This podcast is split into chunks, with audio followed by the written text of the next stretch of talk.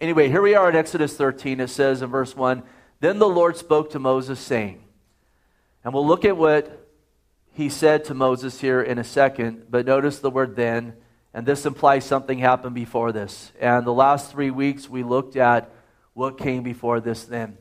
We had seen that the Lord had brought a series of plagues upon Egypt because Pharaoh hardened his heart to God and would not let the people of Israel go. He would not let the people of God go. And so the Lord brought this final plague, and he said, When this plague comes, not only will you be let go, but Pharaoh is going to drive you out of the land. And we know that that which he brought was the Passover. He really wanted the Israelites to understand that they were sinners too. We've all sinned and fallen short of God's glory, and a sacrifice needed to be made, needed to be made for their sin. And it needed to be a lamb without spot, without blemish. And he told them to take this lamb into their home, and on the 10th day, on the 14th day, to sacrifice it. And remember, take the blood and put it over their doorposts. So when the Lord passed through Egypt, they would be passed over. Thus the term Passover. And they would be passed over because there would be that sign on their doorpost, first of all, that they acknowledged that they were a sinner and they needed a sacrifice without spot or blemish, a sinless sacrifice to take their place. It was also a sign that they had faith in the Word of God and that gospel message that He put forward to them that they could be saved. He said, If you don't do this, the firstborn in the households that do not put the blood over their doorposts, they would lose their lives. And basically, this comes down because of sin. So they had a choice to make. Did they want to trust in God and the Word of God or continue in a place of rebellion and reject this good news that God had given to them to bring life and then also to bring deliverance for Israel. We know the Israelites, they trusted in the Lord. And they put that lamb over their, the blood of the lamb over the doorpost. It says the Egyptians, though, did not. And there was great wailing that night there in Egypt as the Lord passed through the land. He did not hold back the devourer from the house of the Egyptians. And so there was great grief. And indeed, as God said would happen, not only did Pharaoh let them go, he drove them out. Remember, they were driven out with great wealth. And that great wealth did not come from them rioting in Ramses downtown, breaking glass windows and taking big screen TVs, but they left with that great wealth because it was back pay. And in God's economy, when we look at these things eternally, doesn't always, you know what, work out in our life, and that's okay. But God's economy, listen, the books are always balanced. And God always takes what's His. And absolutely, the Bible even says that the wicked store up their wealth for the righteous.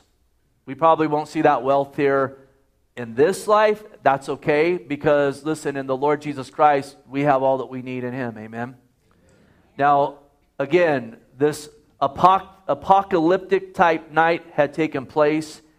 And then it's so comforting because the first thing we read in the next chapter is then the Lord spoke to Moses. Again, we'll look at what he says here in a minute, but there's just something incredibly comforting about the Lord speaking to his people, especially in the midst of these types of things taking place and unfolding.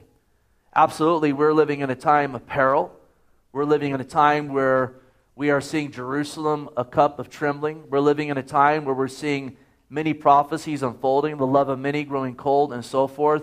But listen, we got God's word open up tonight, and God is speaking to us through the scriptures. Incredible comfort found in that. In fact, listen to Romans 15 4. For whatever things were written before were written for our learning, that we, through the patience and comfort of the scriptures, might have hope. And contrast this Egypt's in a place of death. Why? Because of their rebellion. Because they chose not to humble their heart before the Lord, even though the Lord had given them ample opportunity over and over and over again. And so now they're in the place where they are reaping what they sowed. There's death there, and there is no hope there. There's despair. Meanwhile, the Israelites trusted in the Lord. They put their faith in the message that God gave them to put the blood of the Lamb over their doorposts and now, on top of that, listen, not only have they been delivered from the bondage of Egypt, but the Lord is speaking to them, and their hearts are full of hope. Let's be a people in the Word of God.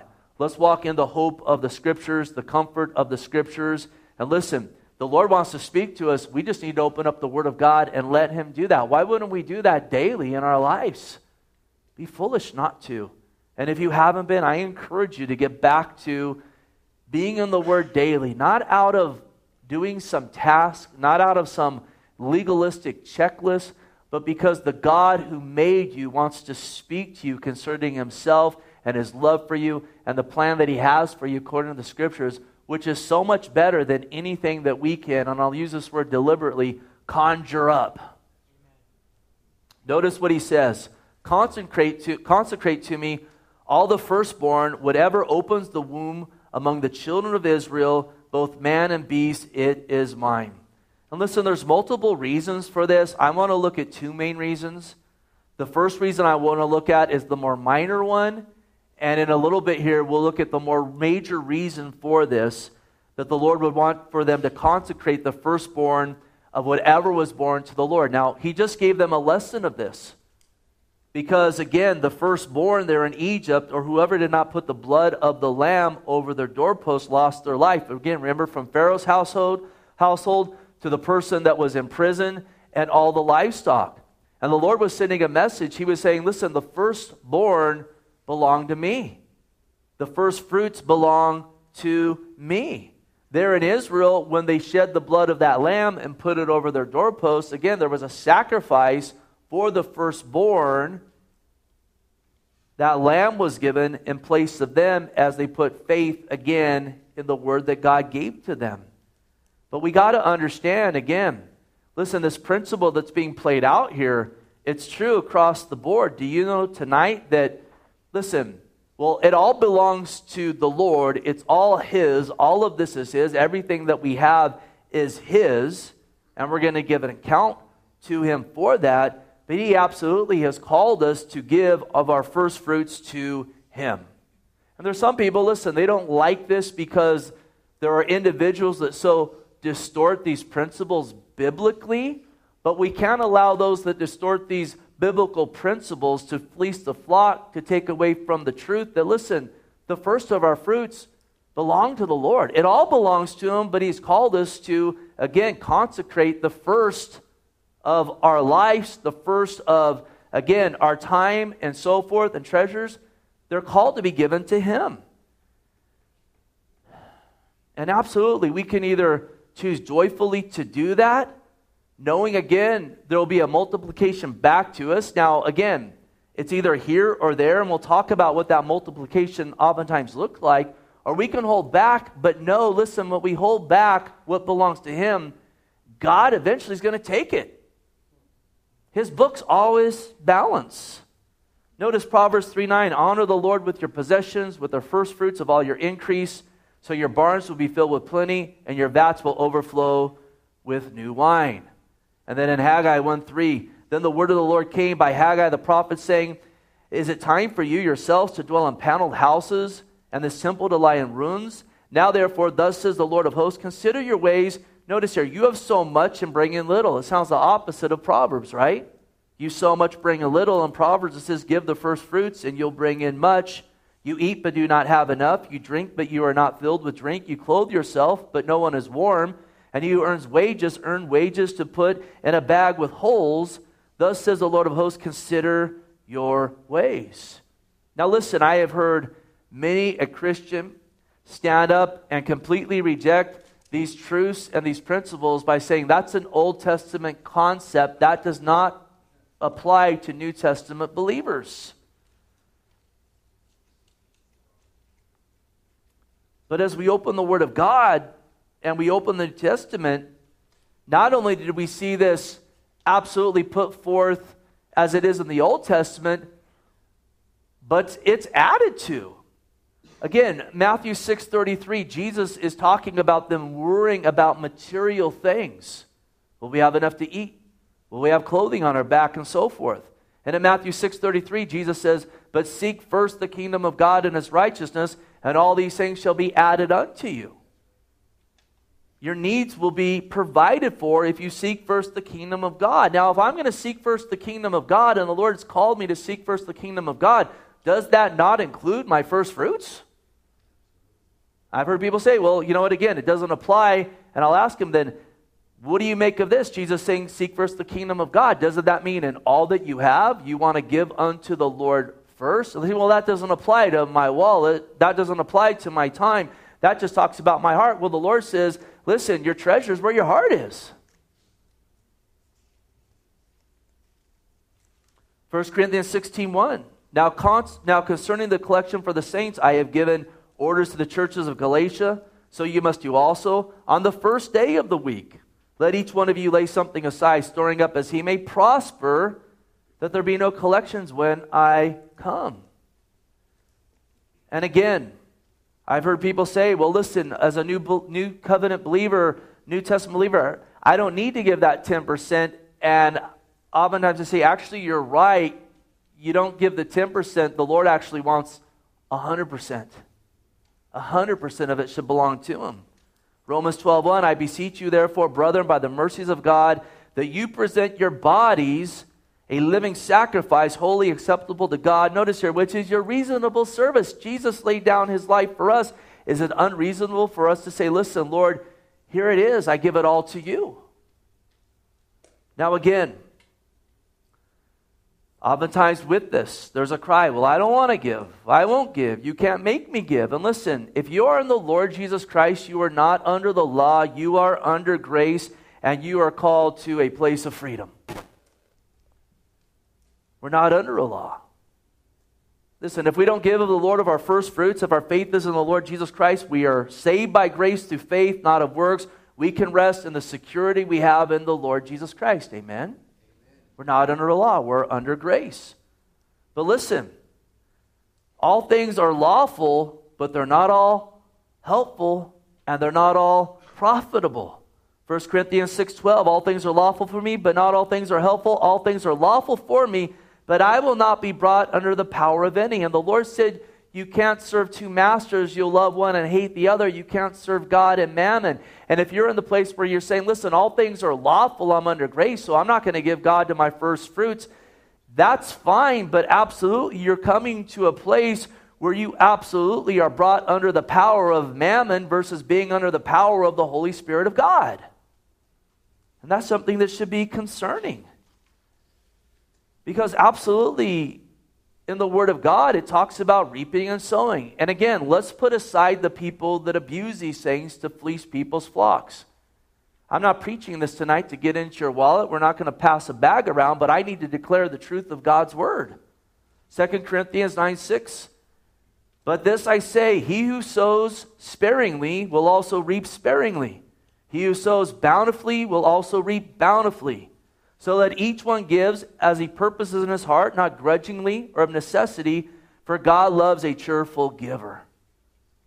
Now, again, if you're like saying, well, you know what, I want to make a formula out of this of how to get rich, that's not what this is saying here.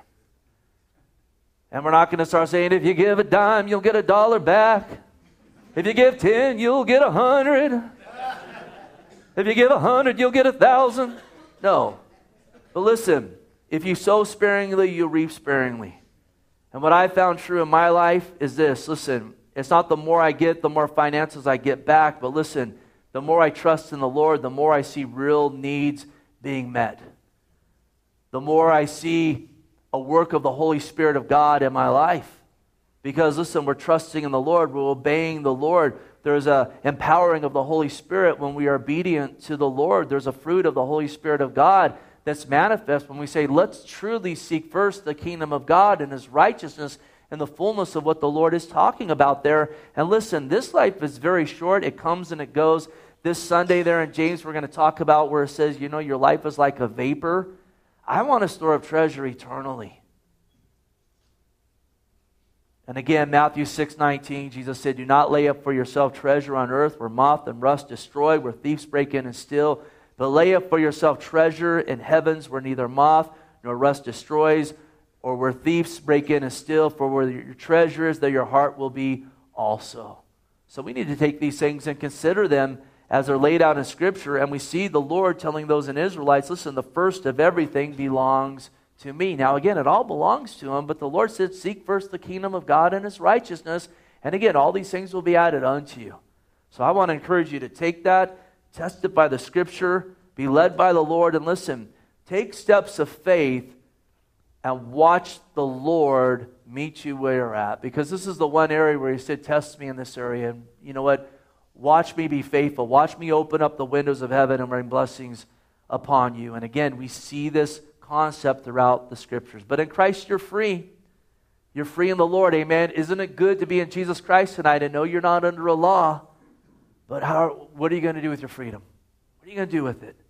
Verse 3 And Moses said to the people, Remember this day in which you went out of Egypt, out of the house of bondage, for by the strength of the hand of the Lord brought you out of this place, no leavened bread shall be eaten. So again, remember how you were brought out of bondage. And the Lord wanted them to remember they were brought out of an iron furnace where they were crying out to God, because at some points there would be confusion with the Israelites. They would begin to think about the leeks that they ate and the roots that they ate and so forth and they glamorized that iron furnace that the Lord had called them out of. Have you ever found yourself glamorizing the sin that God even used in part to bring you to Christ because you saw the death of it? Let's not fall into that place. Let's remember what it really was bondage that we've been brought out through faith in Jesus Christ.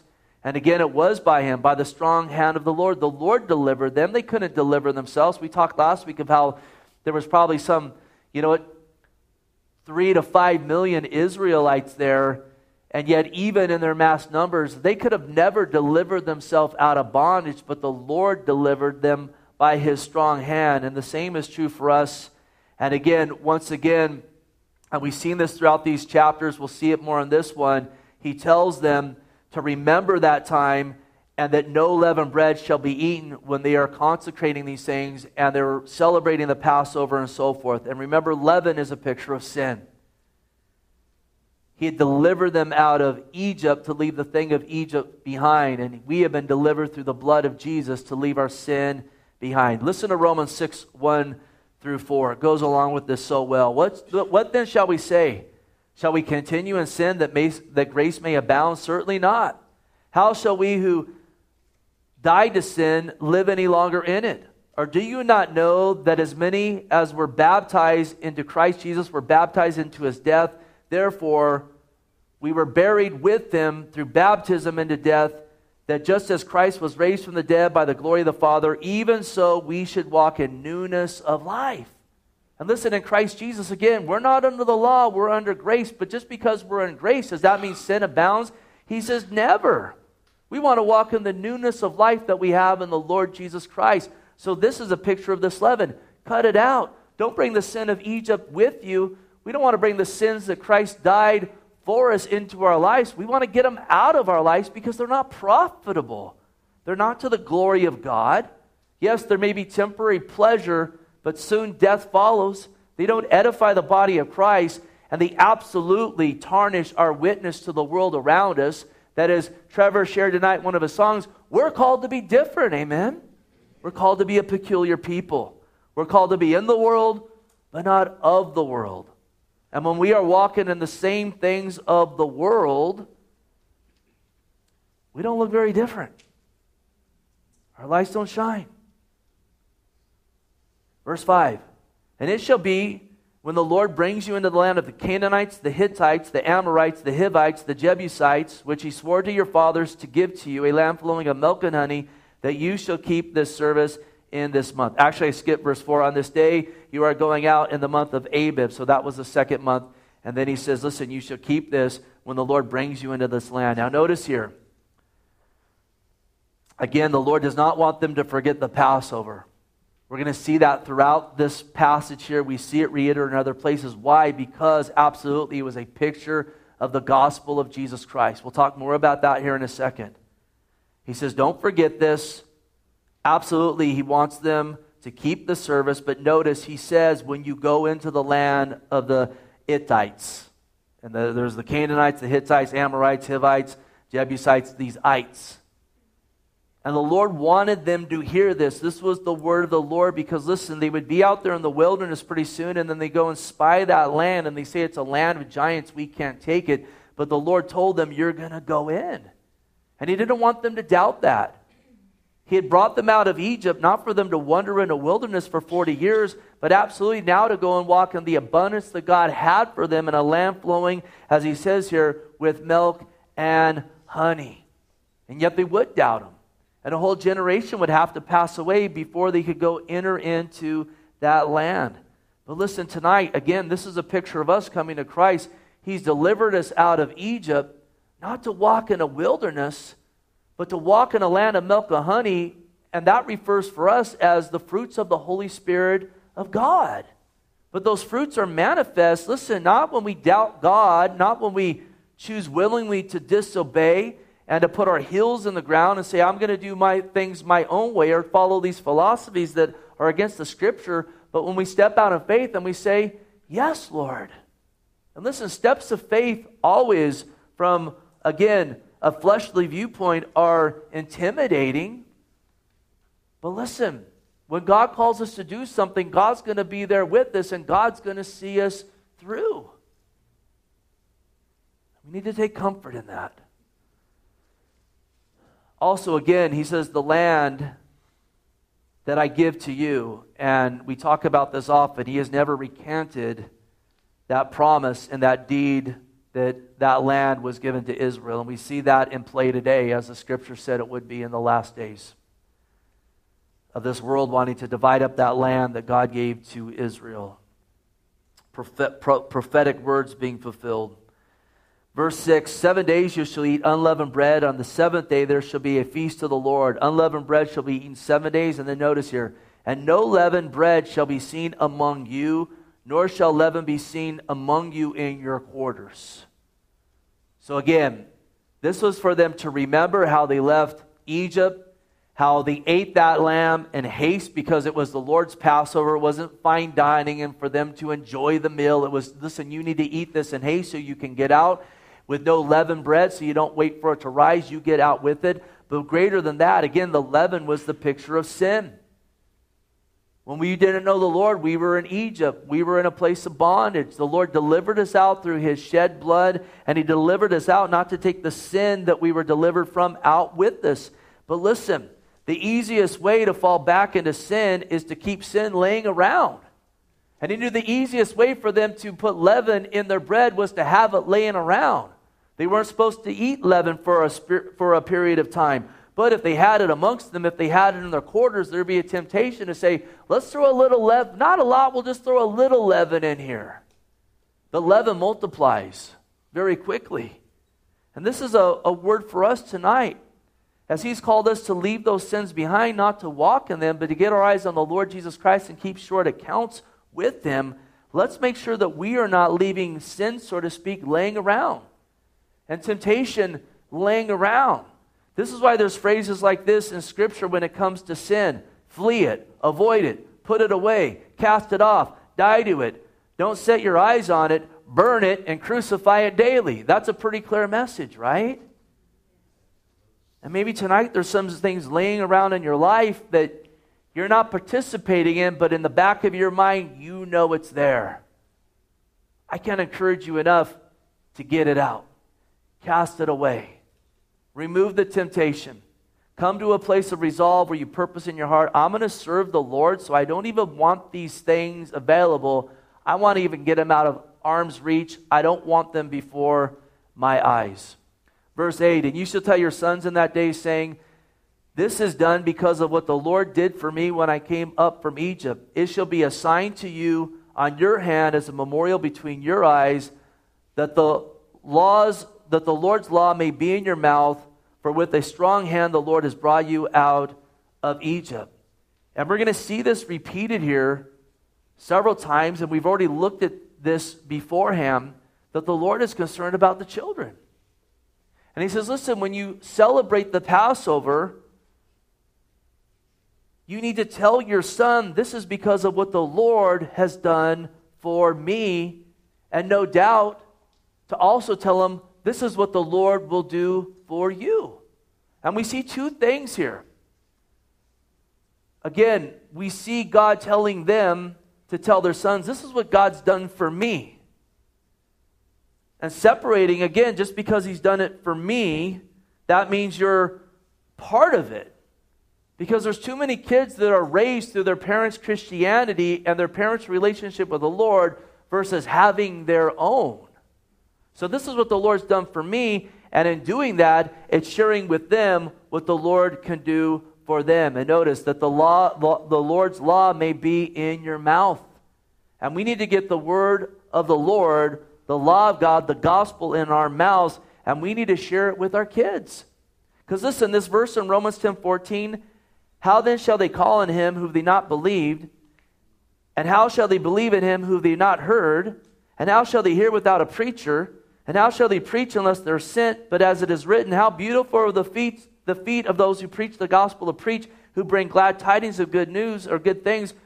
We so often have taken that and applied it to the mission field. But listen, let's apply this to our own home. What would your kids say about your feet? Would they say they're beautiful feet because the word of God is in your mouth, the gospel's in your mouth, or would they say those are the ugliest feet I've ever seen? We see we go to church, but they never talk about the Lord. That's our responsibility. It starts in our home. Listen, the children's ministry we do here, it's a supplement. The responsibility is on you with your children and your grandchildren and so forth to get the law of God in your mouth so you can tell them, This is what the Lord has done for me. And guess what, Junior? He'll do it for you. Verse 10 You shall therefore keep this ordinance in its seasons year after year. And it shall be when the Lord brings you in the land of the Canaanites, and he swore to you and your fathers, and gives it to you, that you shall set apart to the Lord all that the womb that, that open the womb. That is, every firstborn that comes from an animal which you have, the male shall be the Lord's.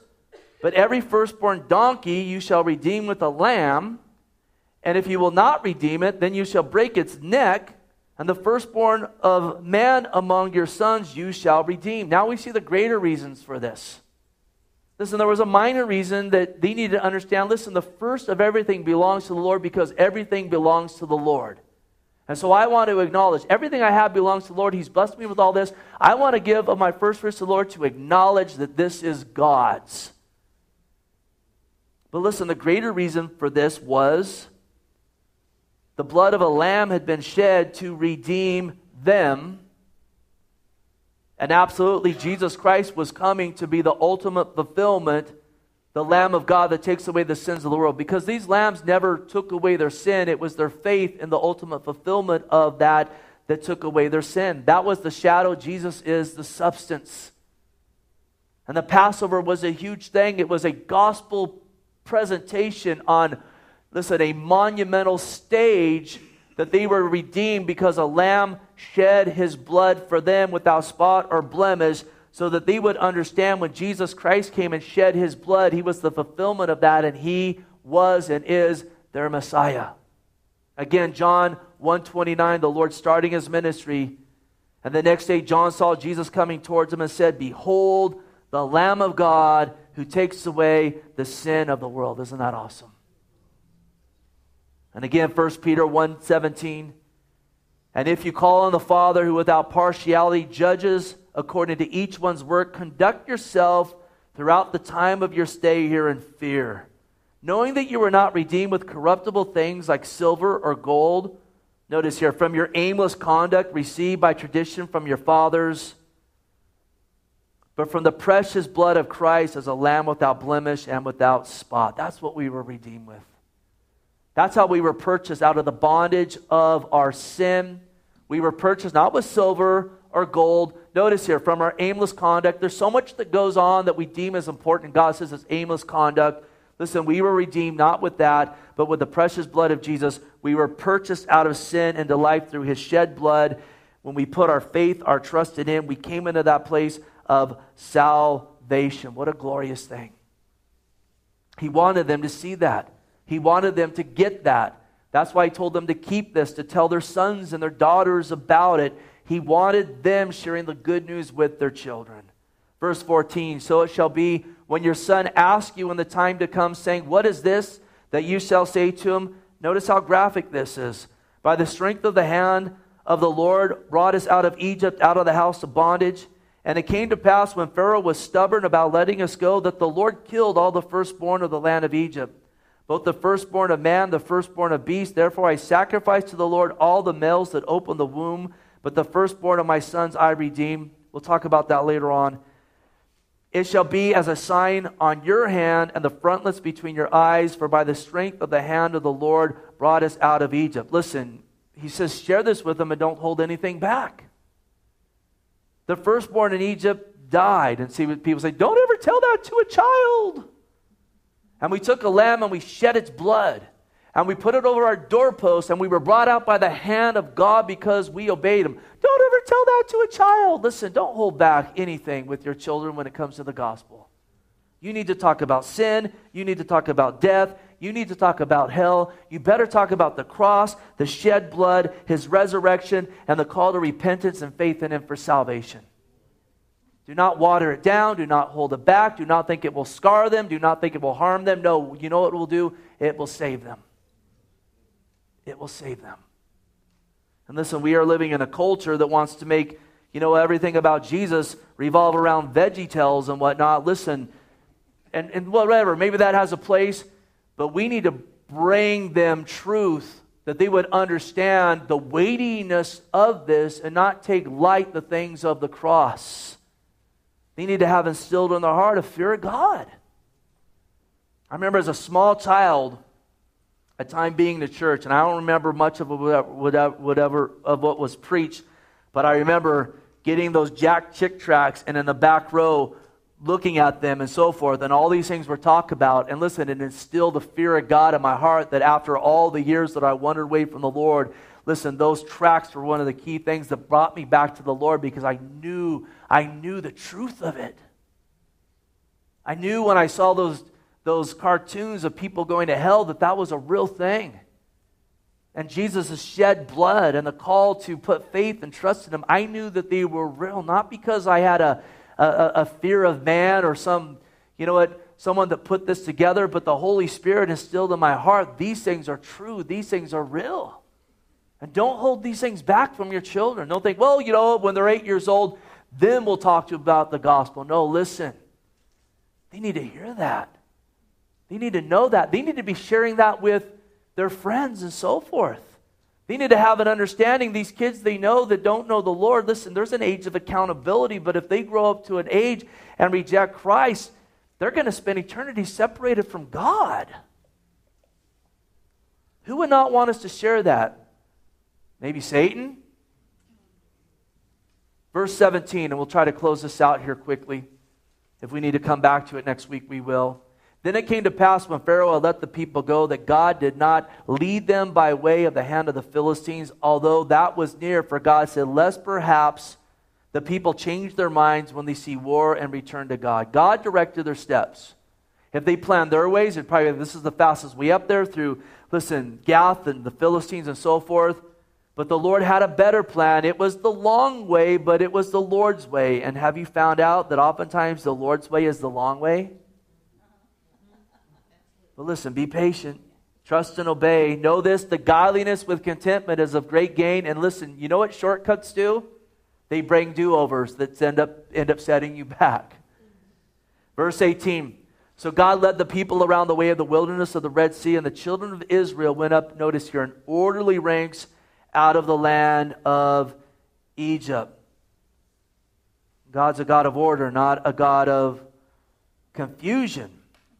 And yet, from man's perspective, he's leading them right up to the Red Sea. And before they knew it, again, the Egyptians would go, What did we do? And would go and chase them.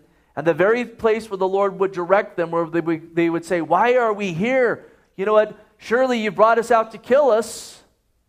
That very thing where God directed them would be what God would use to baptize them into Moses' baptism as they walked through it, and would be the very thing God would use to destroy this Egyptian army, which would probably be trying to hunt them down for the next 40 years. God knows what He's doing. Maybe tonight you're saying, Why am I here? Why am I at this place? God knows what He's doing. That's why we can be content. That's why He says to rejoice in all things, because God works all things for good for those that love Him. And if we love Him, we're going to keep His commands and are called according to his purposes.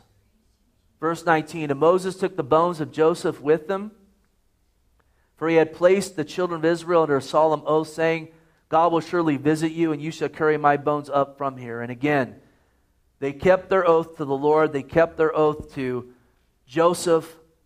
We need to keep our oaths to the Lord if we make them. Matthew 5:37, let your yes be yes, your no no, for whatever is more than these is from the evil one. And listen, real quick, I've talked a lot about this before. If you're one that doesn't keep your word and you have a pattern of not doing that, by God's grace and strength, begin to ask Him to help you and be, be, begin to be determined to keep your word, and it will change your life. It used to be a word was someone's bond. We live in a culture where very few people always keep the word. And I know sometimes, again, we have good intentions and we get in a place where we literally can't for whatever reason. But I think one of the greatest witnesses that we can be to the world around us as Christians is be a people who keep our word even when it hurts. Even when we think it will cost us. It's more costly when we don't keep our word. Verse 20.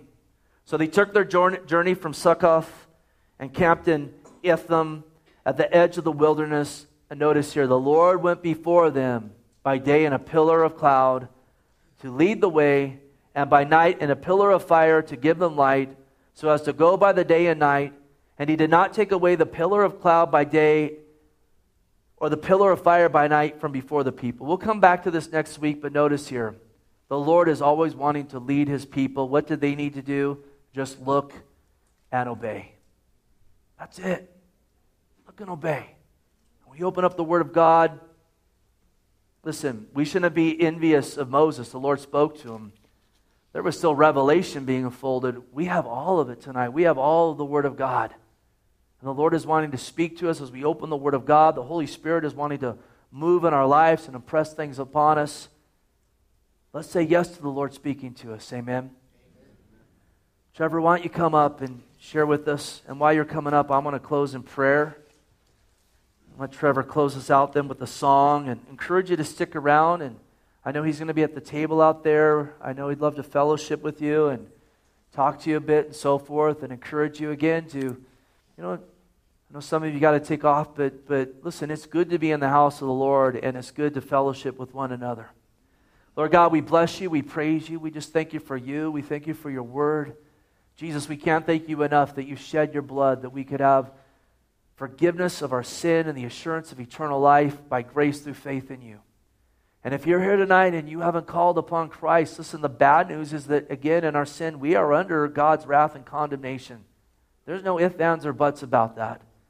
Doesn't matter if you're the worst person ever to walk on the face of the earth or you think you're the best. In and of yourself, you're in sin and you're under the condemnation and wrath of God. The good news is that Jesus Christ lived a sinless life.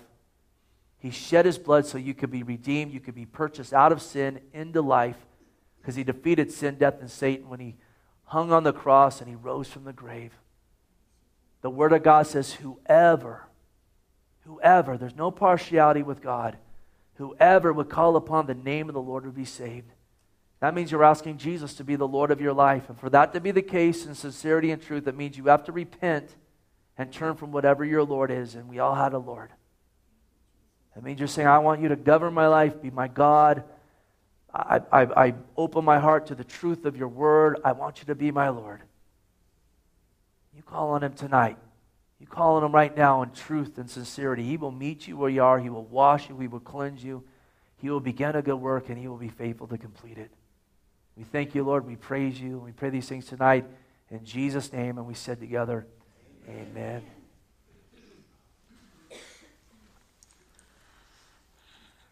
Some stuff in there about remembering. And uh, two years ago, I come home at the end of the year, and you just the adrenaline all stops, and you wonder why. Why do I sing? Why do I travel? And, and other people, why do I live this life as a Christian? And then God meets us right at the lowest, and He shows us. We remember again.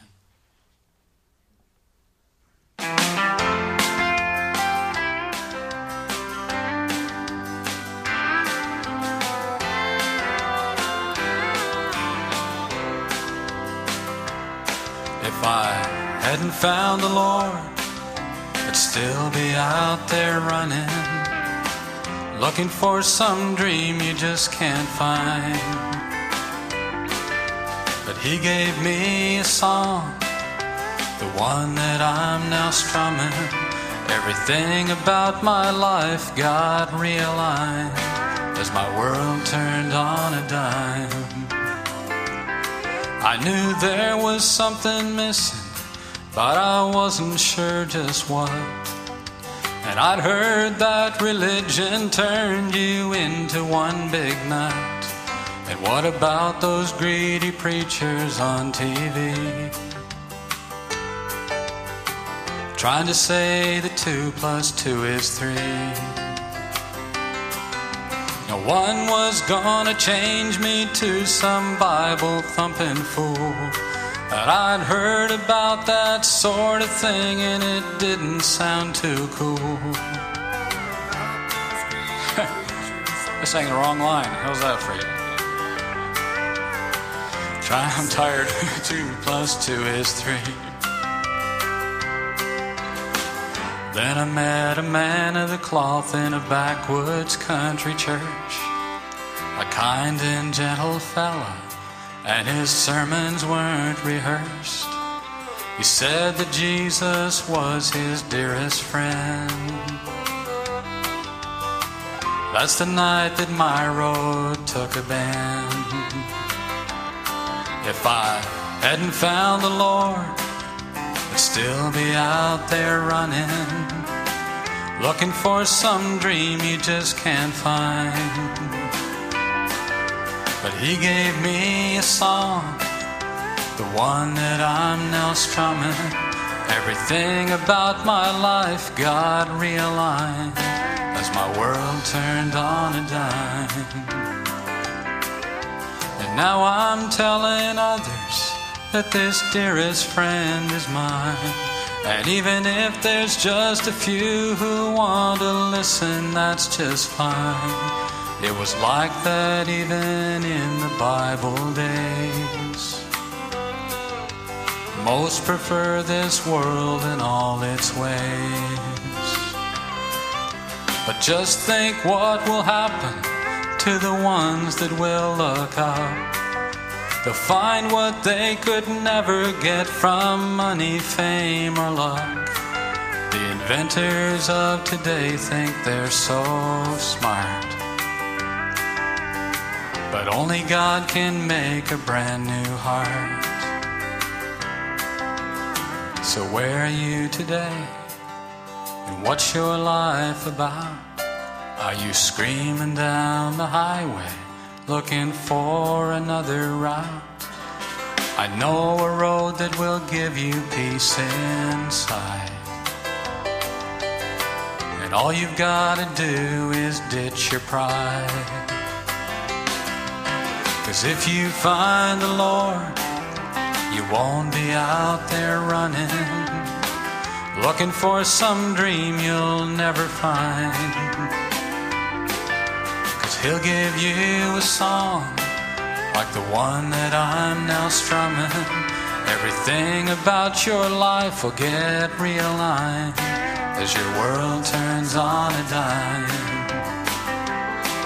Everything about your life will get realigned as your world turns on a dime.